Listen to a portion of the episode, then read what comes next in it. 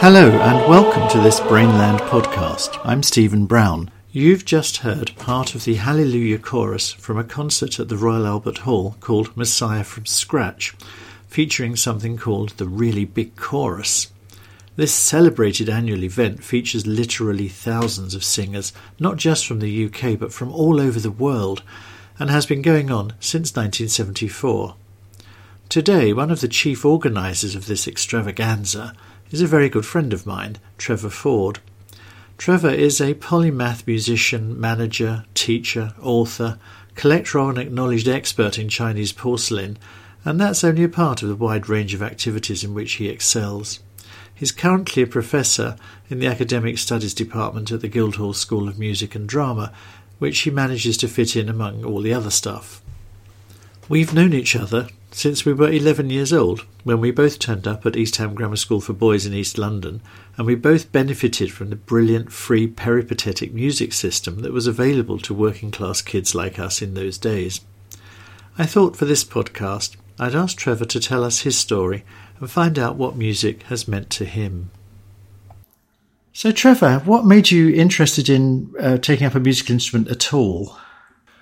That's an interesting question. My parents were totally unmusical. I've, I've always maintained through my life that there are no people who are actually tone deaf, but I have to say my mum and dad did a very good job of being as close to it as you could possibly be. But I suppose, as was traditional back in the 1950s, we had a, a piano, an elderly piano tucked into a corner of the house, and inevitably, when I was little, I started banging on it. And by the time I got to the age of seven, I was starting to play tunes and with a little bit of harmony. And there was, I found some sheet music lying around of nursery rhymes, and I worked out that there was a correlation between all those funny dots and lines and wiggles and the tunes I was playing. And I more or less taught myself the very basics of reading music by the time I was, yeah, seven and a half, I suppose.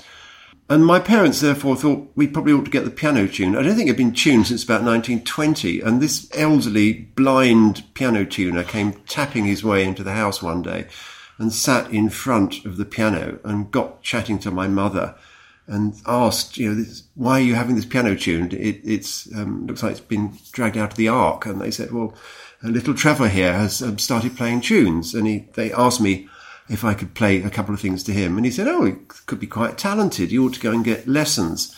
So I was sent off to um, a very elderly and rather peculiar, slightly disabled woman up the road called Madame Rogers, because they were all called Madame in those days. She's probably just Mrs. Rogers. And I started from there. And uh, she apparently told my parents, I was told afterwards, that um, I was quite talented and could possibly become a concert pianist.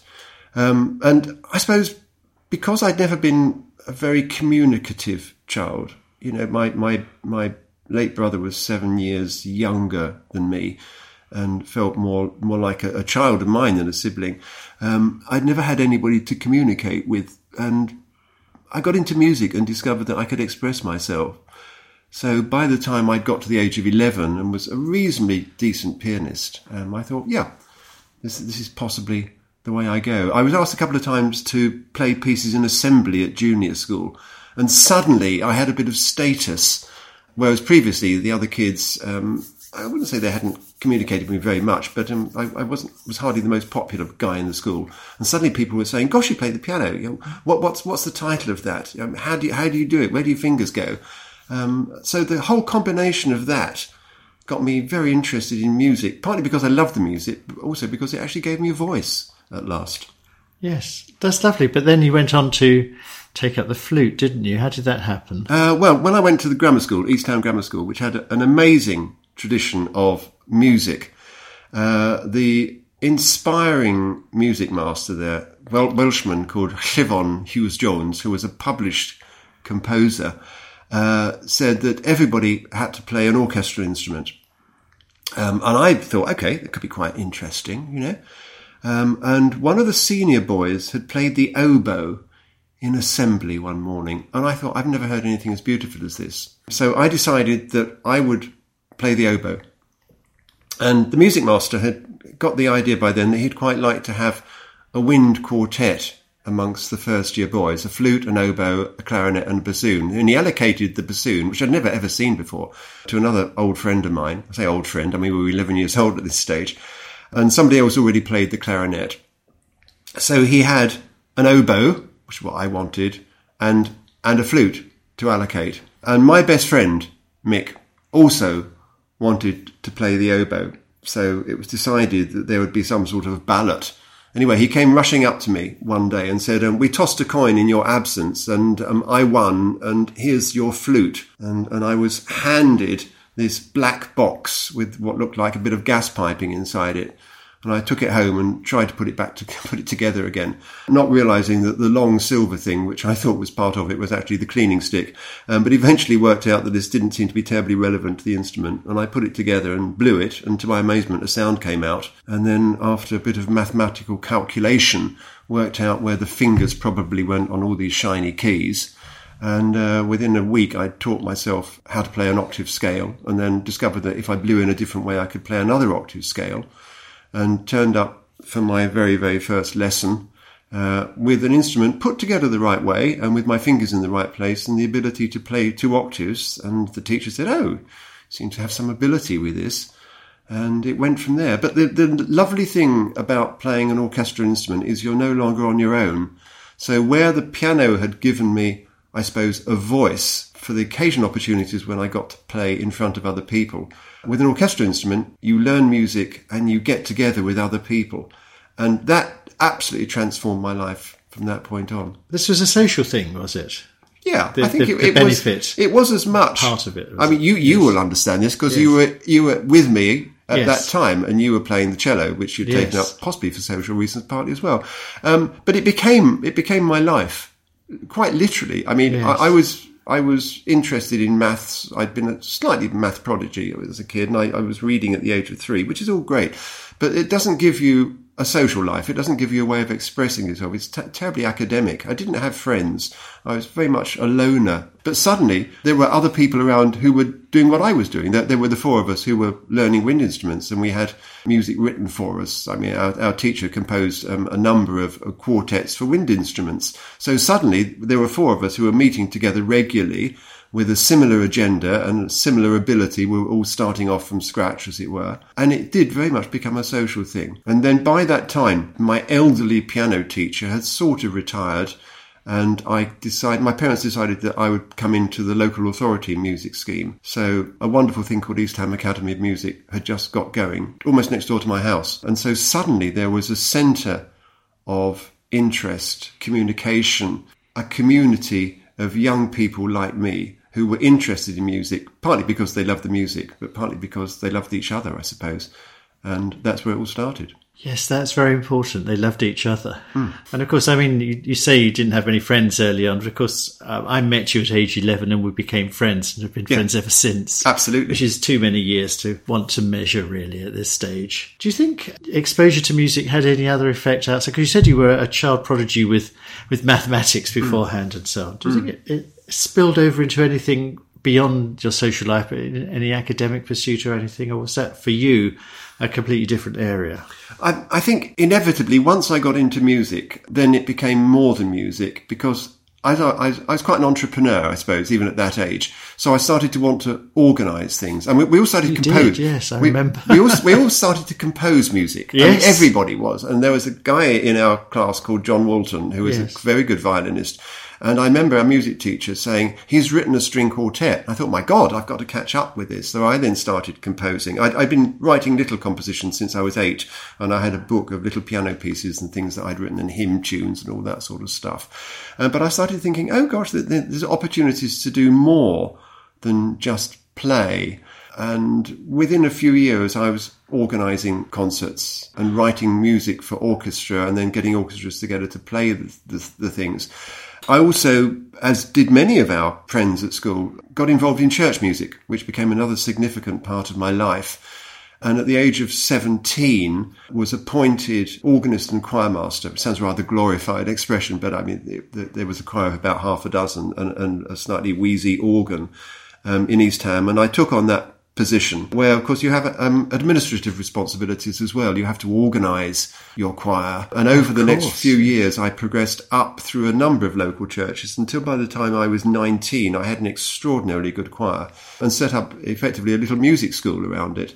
So I'd engaged two local music teachers and a couple of friends, and we had a little choir school. So I had 24 boys and girls um, when I was 19, and they would go off for classes every week, and we were training them in music reading and voice production and so on and so forth. So over that short period from the age of 11 up to the age of 18, music had become much more than just a thing I performed in. It, it was beginning to take over my life in, in all sorts of respects, although that was not for me what my career was going to be. Exactly. I was going to say, but you didn't, of course, then go on to do music at first, at first. did you? No. Tell us about that. Um, I discussed this a lot with my parents. I, I, loved my music. I loved other things. I was still interested in mathematics. I was interested in money and the whole that whole side of it. And after long conversations with my father, who said, you know, music is is is a lovely thing, but you you need some stability. And I I, I, I totally agreed with him. I thought I, I don't want to have to depend on it because if I'm not good enough or if I don't make enough money, then it will take the pleasure, I thought, away from it. And by the time I left school, I was playing in five orchestras. I had my own choir. I was composing. I had the various chamber groups, including you, that we were playing in. Uh, and I absolutely adored this. And I was aware that that could all be threatened if I went into the music profession and for some reason, I didn't what people call make it. So I decided to become an accountant and I decided that I would stay local. I wouldn't go to university because then I could keep all my local music activity going. I could still live at home. I became articled to a chartered accountant very locally who was also an old boy of our school. And on that basis, I could do my full time. The, the, way articles works is quite hor- horrific. You, you work full time for the firm for a pittance and then you are expected to do 18 hours study at home a week as a trainee accountant in your own time by correspondence course and occasionally lectures. So I took all that on, but of course I still had the five orchestras and the choir. So I got used to working ludicrously long hours, which I quite enjoyed. And I did very well. I mean, I, I took exams in London in accountancy. I came very high up in the grades and so on and so forth. Uh, and by I suppose three, almost three years into it, I'd been promised a partnership in the firm once I finally qualified, and then um, things, something happened. Something happened. Tell us about um, that. I was out on audit. We were auditing a shipping company in East London, which was on the verge of bankruptcy. And I had a colleague with me, um, an assistant and there, were, and there was another company there who were trying to sort out the receivership of this potentially bankrupt shipping company. And we knew that at the end of it, this thing was going to go bust. So auditing it and spending lots of time on advising the directors was a bit, I mean, I was 20, okay, uh, seemed a bit pointless. And it was a hot, sunny July day. And I said to my assistant on the, on the Friday afternoon, I said, Let, let's stop early, stop at four o'clock, have a break, have a cup of tea and go and chat. Uh, and we shut down the office and we went into a little room there where I had a desk and a couple of chairs. And he, and we started chatting about what we did in our spare time. He was very interesting. He was Indian by birth. He'd come over when he was young with his parents. Very, very intelligent. Brahmin caste. We were talking about what caste he was and what that meant for him. And he said, Trevor, what do, you, what do you do when you're not doing all this boring accountancy? And I said, I'm a musician. Oh, he said, how interesting. And he, he asked what I did, and I told him about the choir and the flute and the organ and the composition. And he, he was fascinated. He said, Gosh, why, why didn't you become a professional musician? And I recited the script about not wanting to put myself in a position where I was dependent on it and I might lose the fun and the joy of being an amateur. And he said, uh, Don't you wish that you'd gone to music college? And I said, well, it's very, very difficult to get into the top music colleges in London. I said, I, I don't know whether I would have been accepted even. And he said, aren't you curious? And this, this was the dangerous question. Aren't you curious to find out? And I thought, and I said, yeah, I'd love to have known if I was good enough just to take that first step into music college? And he said, Well, you could find out. I said, How? He said, We could sit here this afternoon. He said, And we could write applications just pretending that you wanted to go to music college. And we did it. We, we, we sat down there and we wrote a letter together, which was meant to accompany an official application form, which I was going to expose to get over the weekend to the Royal Academy of Music, to the Royal College of Music, to Trinity College of Music, and to the Guildhall School of Music and Drama, which were the four main music conservatoires in London then, and still are. And it was going to be a joke. That, that was the intention. And um, I contacted the four places. I got application forms and I filled in the forms and I attached this letter explaining my circumstances and sent them off a few days later. And uh, I got a letter back very quickly from the Guildhall saying the application date, closing date was in January. You've missed it by six months. So if you're interested in applying, come back next year. I got a letter from the Royal College of Music saying, uh, we think you're too old, which felt a bit cheeky, but bearing in mind I was, I was only 20, so I forgot that. I got a letter back from Trinity also pointing out that I'd missed the application date by some six months, and I heard nothing at all from the Royal Academy of Music. And I sort of forgot about it. And my assistant left the company. And at the end of July, I went off, as I always did in the summer, on a summer music course down at Roding School, run by the Ernest Read Music Association. First time that I'd actually been on a summer course with them. I had an amazingly good time. met lots of new friends, played with stunningly good conductors, and thought this was great. And when I got home, there was a letter from the Royal Academy of Music saying, effectively, this is a very unusual application, but we are prepared to consider you if you will fill in the enclosed additional form and send it back to us by return. There was no form in the envelope. And I later discovered this was fairly typical of the Royal Academy of Music's administration at the time. So I phoned them up and said, I've got this letter and please, please send me the form. So I've, I, they sent me the form and they asked what my principal study would be if I was accepted, and I put flute, piano, organ, composition, and choral conducting, and sent the form off, and had a phone call the next day saying you can only have one. so I thought, oh dear, this sounds a bit restricted. So um, I said, okay, I suppose it had better be flute.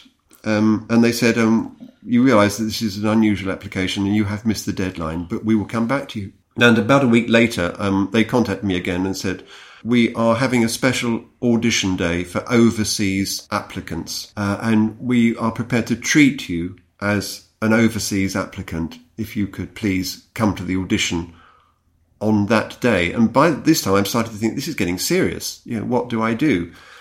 So I thought, well, you know, the the whole idea of the joke was to find out if I would be accepted. So I suppose I need to go ahead and, and do the audition. And as the date got closer, which was towards the beginning of September, I started to think, what do I do if they say yes?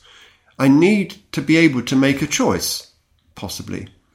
And I thought, if I give up my job and go to music college, I'm going to need a grant. So I said to my parents one night, who were slightly puzzled by this conversation, I said, if one day, for some reason or other, I decided I would like to go to university, and they said, but you're not. I said, only, but if I were at some stage in the future to go to university, um, I, I would need a grant, and I'm curious to find out if I would qualify for one, having been in work now for three years.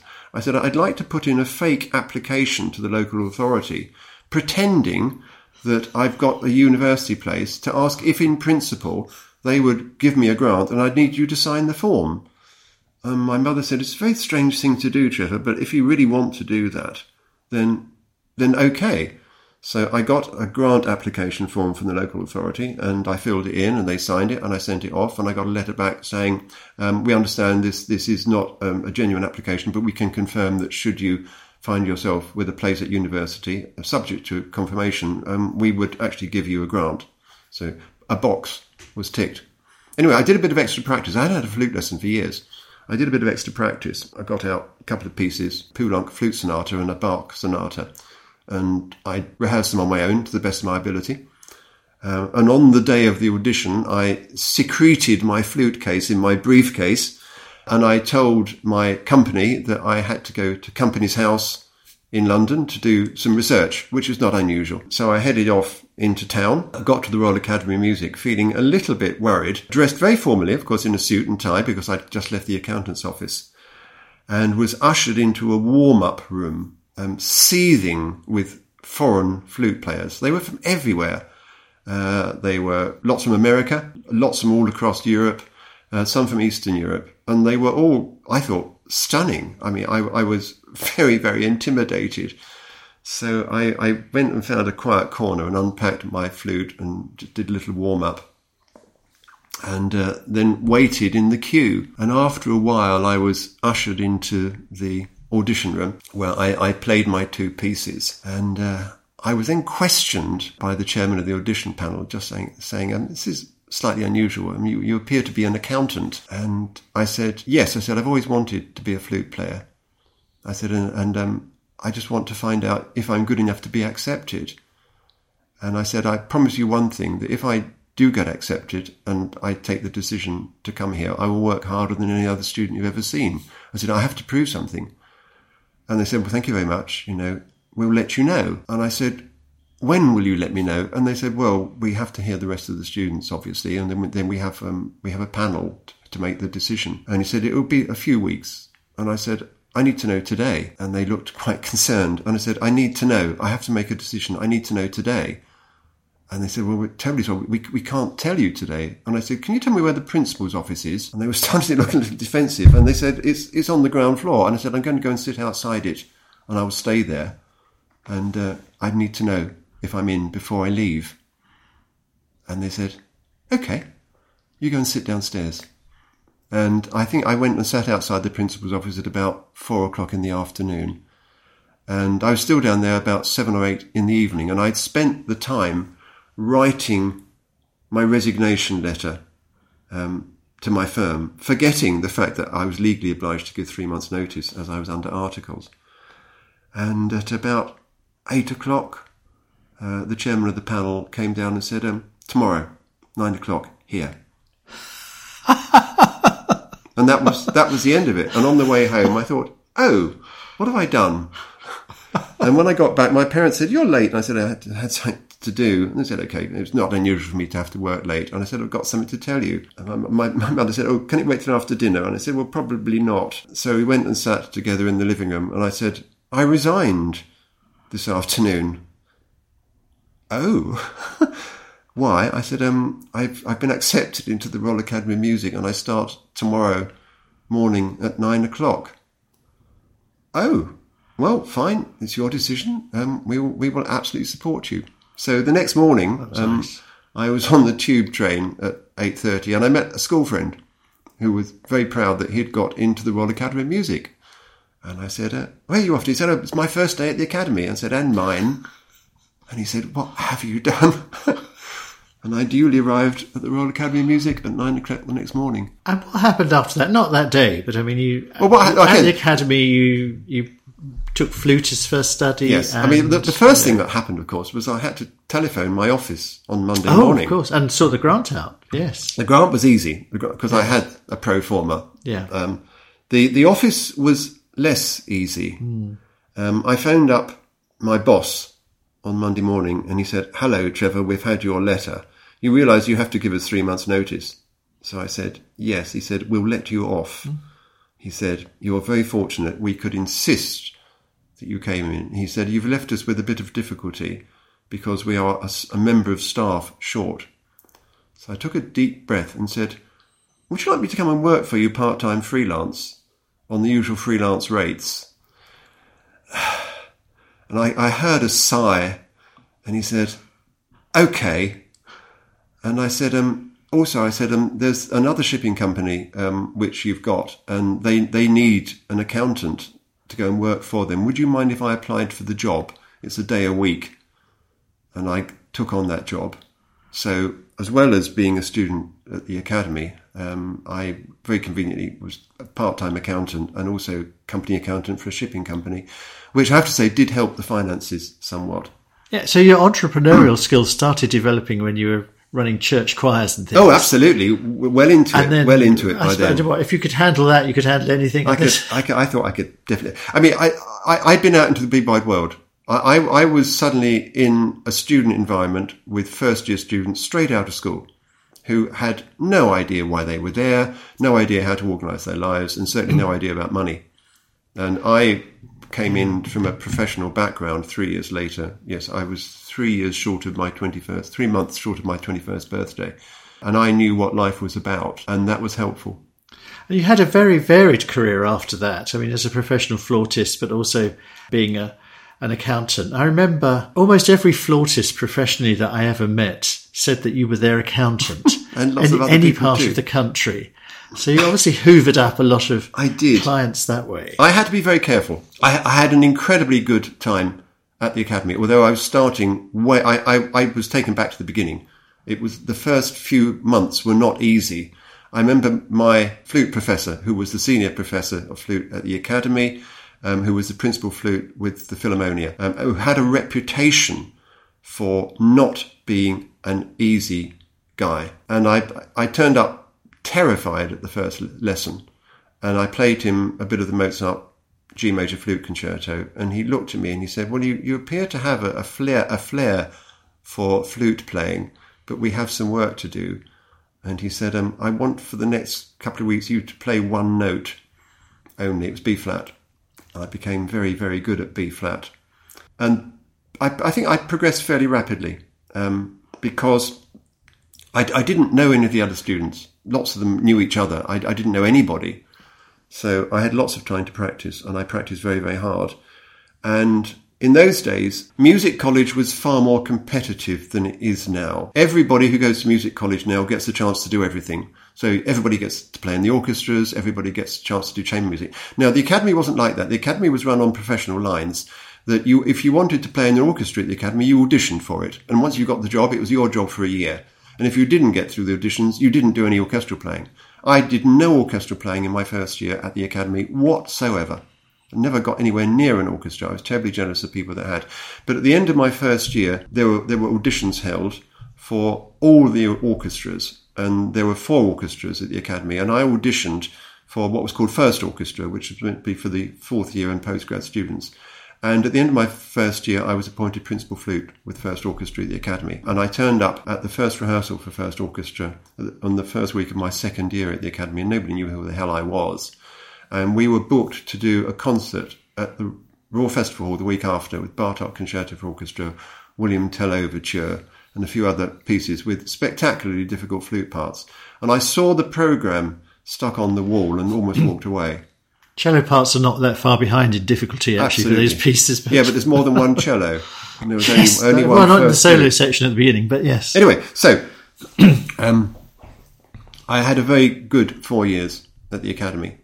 Thoroughly enjoyed myself. And seeing these students who were less exposed to life than you had already been um, must have been very influential in, um, in what you did later on. And I want to come on to that uh, in a little while, but just park that thought because I think we really need to let people know what else you got up to in that time, as you're well known for all sorts of other things, which are almost too numerous to list. Do you mean in my time at the academy or subsequent? Um, just in your subsequent career. So you were a subsequent career. okay, I mean, fixer. yes, and, and, and everything else. Um, I like being busy, and I have this annoying brain which seems to be interested in everything from antiques and architecture uh, to local history and textile construction, and, and et cetera, et cetera, and Chinese art and so on.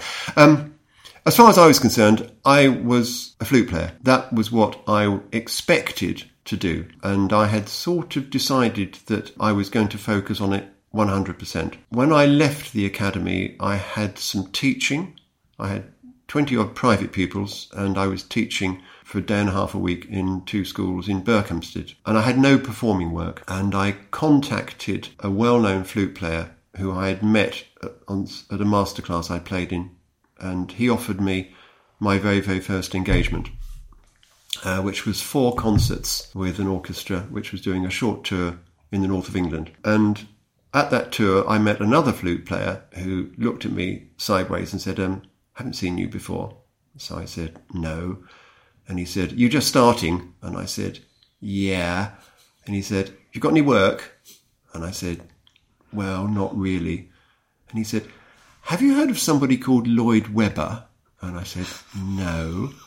And he said, well, it's just interesting. He said, he's written a musical. He said, it's called Jesus Christ Superstar. And he said, I'm one of the flutes. He said, would you like to come in and do a bit of depping? So I said, oh, great. And he said, I'll give you a call. He said, come, come in and do a show. So a couple of weeks later, he phoned me up and I went and did a, a sat in, as one did, um, sitting on the floor of the pit at Superstar. And he said, okay. He said, I'm coming tomorrow. He said, I'm not on. He said, but there'll be another person on first flute and you're on second flute.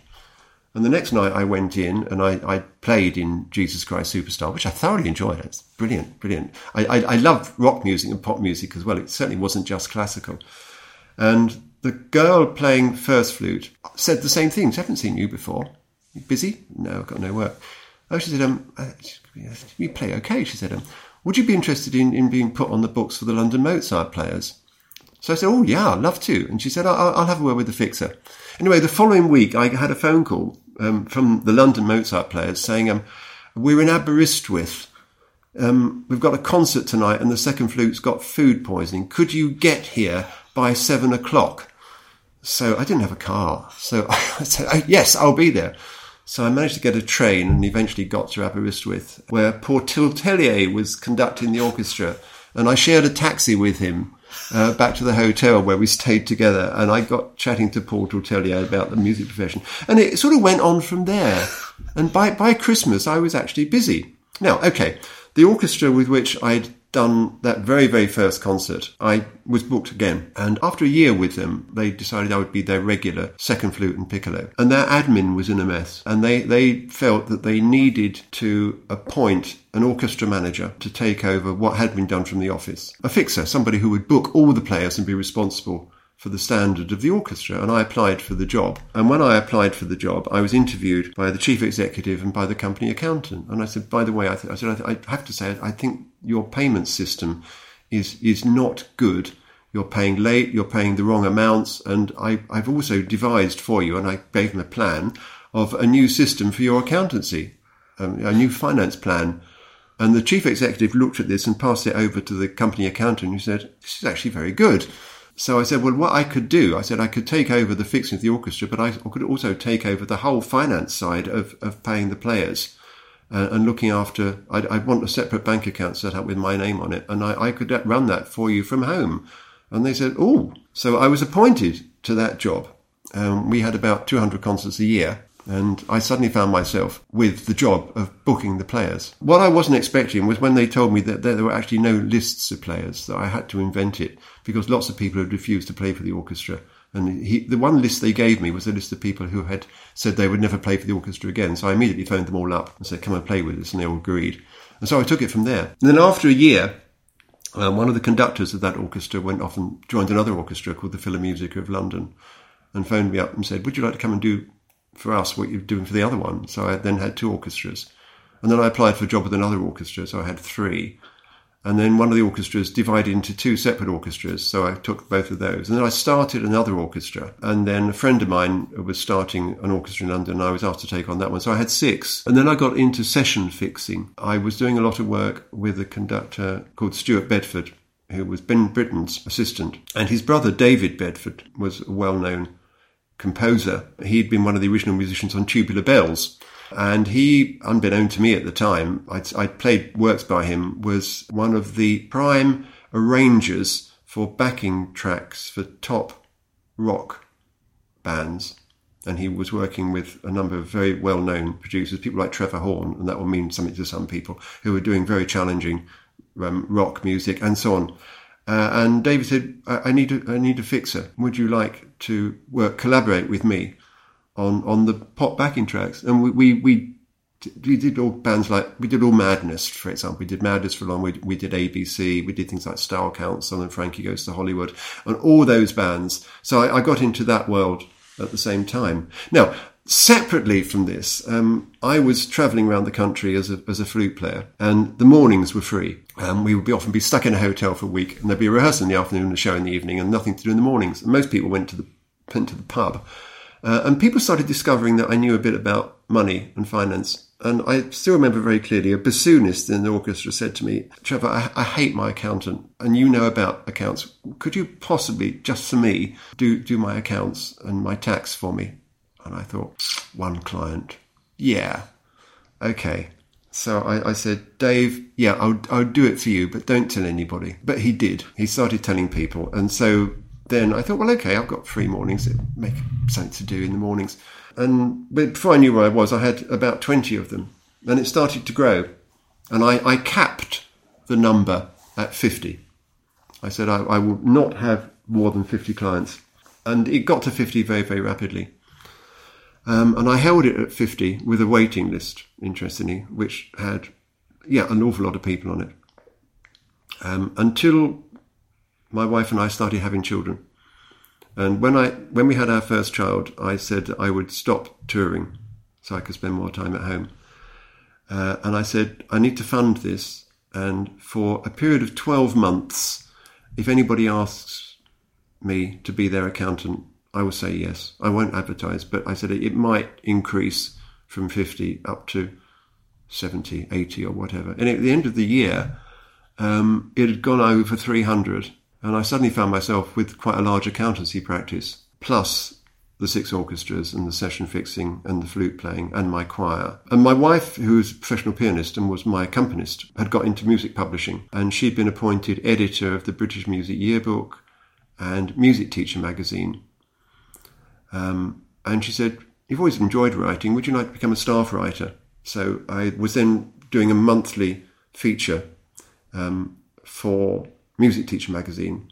Um, and they were published by the same publishers as Classical Music magazine, who then asked me to start writing for classical music. And then they wanted a book.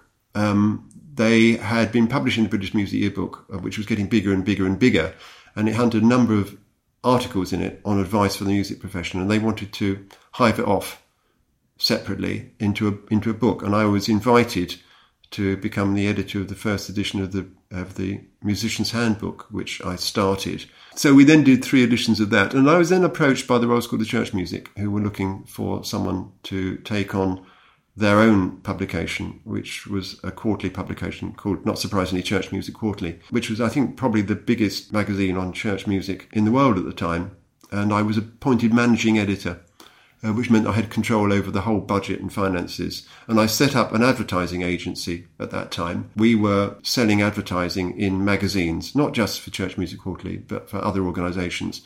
And I appointed my next door neighbour to be my advertising executive, and she was selling the advertising, and I was running that company, and we were selling advertising in the magazines that I was editing at the same time. And then I got involved in a, an enormous organisation called Scratch Concerts, which runs a choir of, at that time, we had something like 10,000 singers on the books. And I was initially asked by Sir David Willcocks who was conducting the choir, to provide the orchestra for it. And after five years, um, was asked by the board to become a partner in the business and to expand it. And we still run that. We run an annual event at the Albert Hall called Messiah from Scratch and various other things. And then we expanded into musical holidays for singers, taking singers around the world and giving them opportunities to sing in concert halls I mean, places like the Caribbean, in Russia and China, and across Europe, and so on and so forth. I'd like to talk about the teaching that you do to uh, aspiring musicians and uh, trainee people at the Royal the Colleges Guild, at the moment, the because that's very important at the Guildhall. Yeah, where you're an honorary.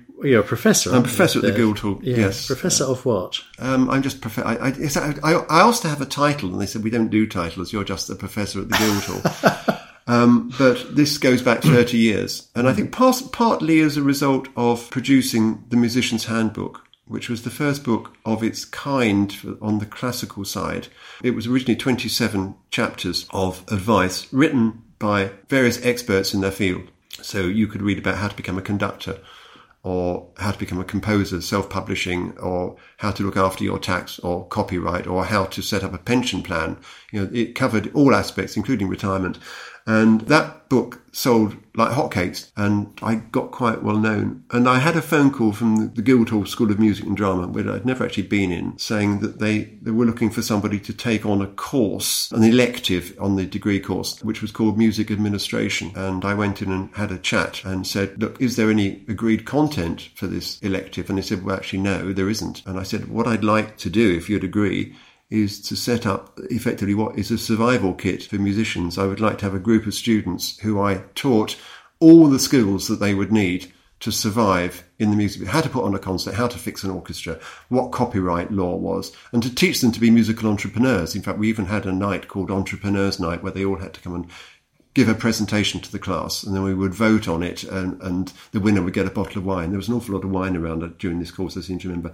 And we developed that initially. My first year, I think we had seven students, and in no time at all, we were up at 40 or 50 people signing up, and we were getting them work, and they were making their way into the music profession, properly equipped to become either freelance musicians who knew about the, the business, or more often uh, musical entrepreneurs, some of whom came up with amazingly good ideas in all, all sorts of fields related to the music profession, and some of whom then end up on the staff of the Guildhall itself. And we've now been running that for 30 years, and that opportunity of attending those lectures is now open to all the students at the Guildhall.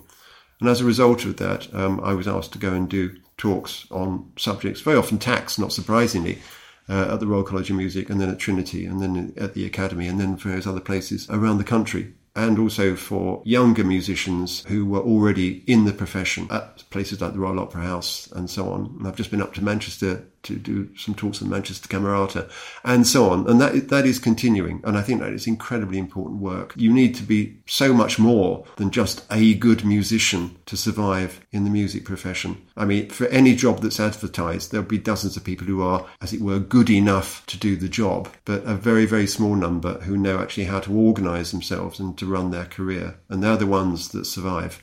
You were telling me, I think it was last night, that people shouldn't forget why they wanted to do music in the first place. Can you elaborate a bit on that? I, I remember my own story. You know, the reason I didn't go to music college was not that I didn't think I was good enough because I thought I probably would get in, but I was scared of what might happen if if the profession didn't go according to plan that I would lose my love of music, that because I was reliant on it financially, because of all the pressures of being a professional, and because perhaps I might not be quite good enough, that the thing I absolutely loved and wanted to devote my life to would not any any longer be good for me. I, I could easily see myself as a successful accountant at that age, either in industry or running a practice, with music being there in the background as the thing that kept me going. And I didn't want that situation, as it were, reversed, that perhaps it's unlikely that perhaps I was dependent on a stressful life in music and then perhaps did a bit of accountancy as a hobby in the evening. But I, I, remember this very clearly when I started lecturing and I could see the stress that my students were under. The, also the transition from very often being the best musician at school, you know, maybe the best trombonist your school had ever produced, and all the accolades that go with that from teachers and parents and granny coming around to listen to you at Christmas. Plus, perhaps, maybe not if you're a trombonist, um, but how special you are made to feel, not by choice, but because you've got this rather strange thing called talent. And talent is a hell of a burden. You know, having talent is an enormous pressure on a, on a child because you are expected to be rolled out and have to perform. And on occasions you don't want to. You know, you just love music, but you, you discover that there's all sorts of baggage attached to it. And then if you get into music college and everyone says, wow, you know, you've got into the Royal Academy of Music, that must be wonderful. And suddenly you discover that there are hundreds, hundreds who are as good as you. And you feel diluted and scared. When and, you walked into that room, the warm up room. Oh, absolutely horrific. yeah. Absolutely horrific. And that's like that for some people who then yeah. go to the college. And, and I think we all know people who, mm. who that's happened to. They lose their way. It's not been good for them. They lose their way in that first mm. year. And also because they have not been told what the music profession is. They, yeah. they, they turn up with an instrument in their hands or their voice and they think their job, their sole job is over three or four years to make it. Now that in their mind is become a performer on the thing that they turned up with in their hands or whatever it is. So flute, violin, whatever it happens to be.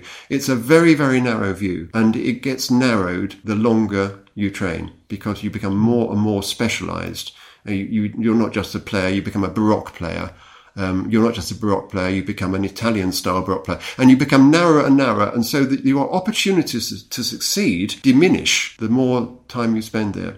And I have something I say to all my students in their very, very first year, and it's a line they almost have to learn to recite. And it is, you can all be successful, but you may need to redefine success. I say that so often. You can all be successful. That first line, I absolutely believe every one of those students is special. To get into music conservatoire in London or elsewhere, you have to be enormously talented, but your talent isn't confined to and defined by your instrument or your voice. I had some years ago, this is appalling, I had some years ago a very, very talented pianist in my class. And he was so focused on being a pianist, he had no other life whatsoever. And I could see that there was enormous talent in any, he was incredibly intelligent, very creative, very, very bright.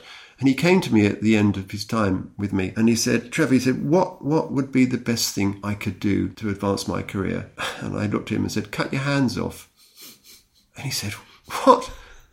And I said, You are so focused. You, you've come to believe that your talent is so totally related to your instrument that you can't see actually how good you are in so many other respects.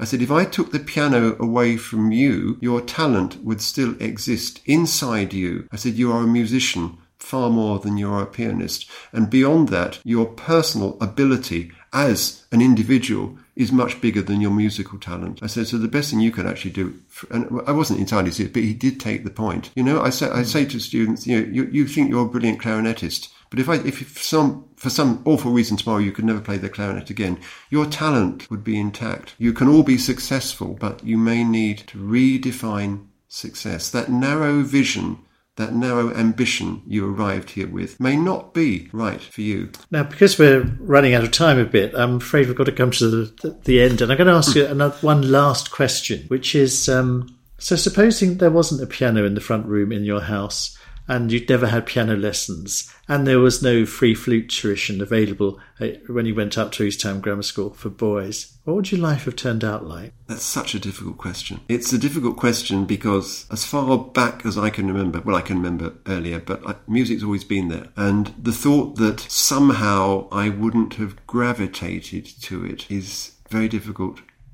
to comprehend. I can't, I can't imagine life without it. So, okay, let, let's imagine I think what you're possibly asking, if if I if I got in front of the piano at the age of seven and I'd banged it a few times and there was no sign of any ability whatsoever. I uh, didn't mean that. No. no. I mean, I think you, but you know, most children today do not have the opportunity. Yes, I know that. that's true. I mean, we, you and I were incredibly lucky. We were. We were incredibly lucky. Had I not had the opportunity, that's an interesting question. There was no piano there, there and no there was piano. no peripatetic music system, and I think that's describing how things mm, are mm. now, probably in the majority of places. I think it probably is at the I, moment. I, I, I can see what music does for young people. Um, I have run children's choirs, and I've watched children be transformed by the expectation that they have to fulfill in being a musician. My, my, sons were choristers at Westminster Abbey. By the age of eight, they were, they were professional musicians, effectively. And they, they learnt about standards and about there being no compromise. And that is a brilliant thing for children. We, we, we, we don't, we undervalue children. Um, when I was running my children's choirs, I, I, I even felt that I undervalued them. I couldn't believe how much they could learn, how quickly they could learn, and how much they developed as people. It, it contributes so much to the development of a child. You you become a social being, as I did once I stopped only playing the piano. You learn to cooperate. You learn to read you learn to read not just music but you learn to read words you learn you learn to respond to stimulation of musical stimulation and other stimulation you you you, you learn to work with your colleagues and your friends you learn to compromise you learn about standards, you learn about hard work, but you learn that there's something out there that you can love. And I think that, that for me is the most important thing. You know, academic achievement is great, but if you've got something which actually gets to the, that very deep part of you where you actually live, and music can do that, that's an opportunity that must be given to every child, surely. I think that's a fantastic note to end on. Thanks ever so much. My pleasure.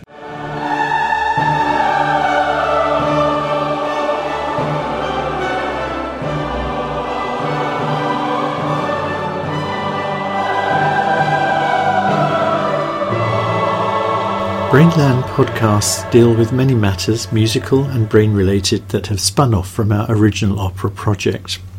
For links to our other podcasts, check out our website, brainlandtheopera.co.uk, and click on the cartoon called the Brainland Podcast.